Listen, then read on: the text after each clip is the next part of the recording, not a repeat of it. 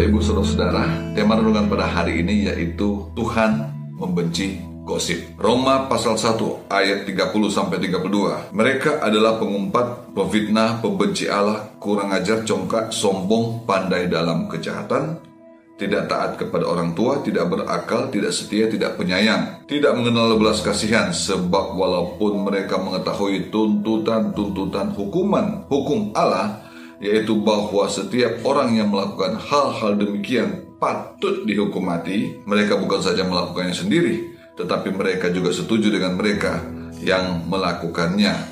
Bapak, Ibu, Saudara-saudara, sudah pasti Tuhan sangat membenci gosip karena gosip adalah obrolan atau percakapan negatif tentang orang lain, apalagi yang dibicarakan adalah hal-hal yang tidak benar. Namun banyak orang yang menyangka bahwa gosip itu adalah hal yang biasa aja dan tidak memberikan dampak buruk apa pun. Itu adalah penilaian yang sangat keliru, tidak benar. Dengan gosip itu bisa menghancurkan kehidupan orang lain. Gosip juga bisa menghancurkan nama baik orang lain, bisa menghancurkan kebahagiaan rumah tangga ataupun orang lain, dan gosip juga bisa menghancurkan hubungan antar sesama dan lain sebagainya.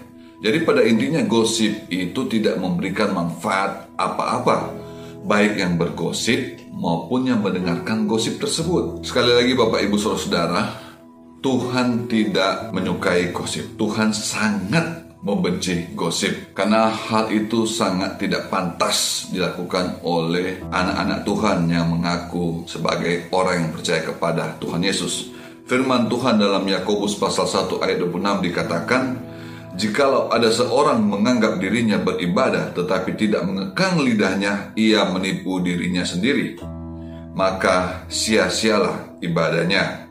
Jadi Bapak Ibu Saudara, jika kita beribadah namun kita tidak mengekang lidah kita dari hal-hal yang jahat, dari gosip-gosip, maka ibadah kita itu adalah sia-sia saja.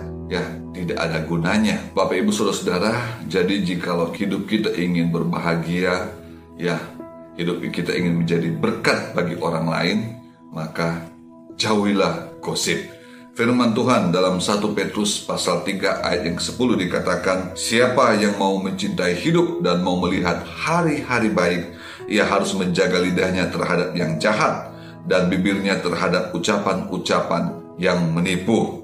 Jadi Bapak Saudara, demikian firman Tuhan hari ini, kira menjadi berkat buat kita semua. Ingat, jauhi gosip. Tuhan Yesus memberkati.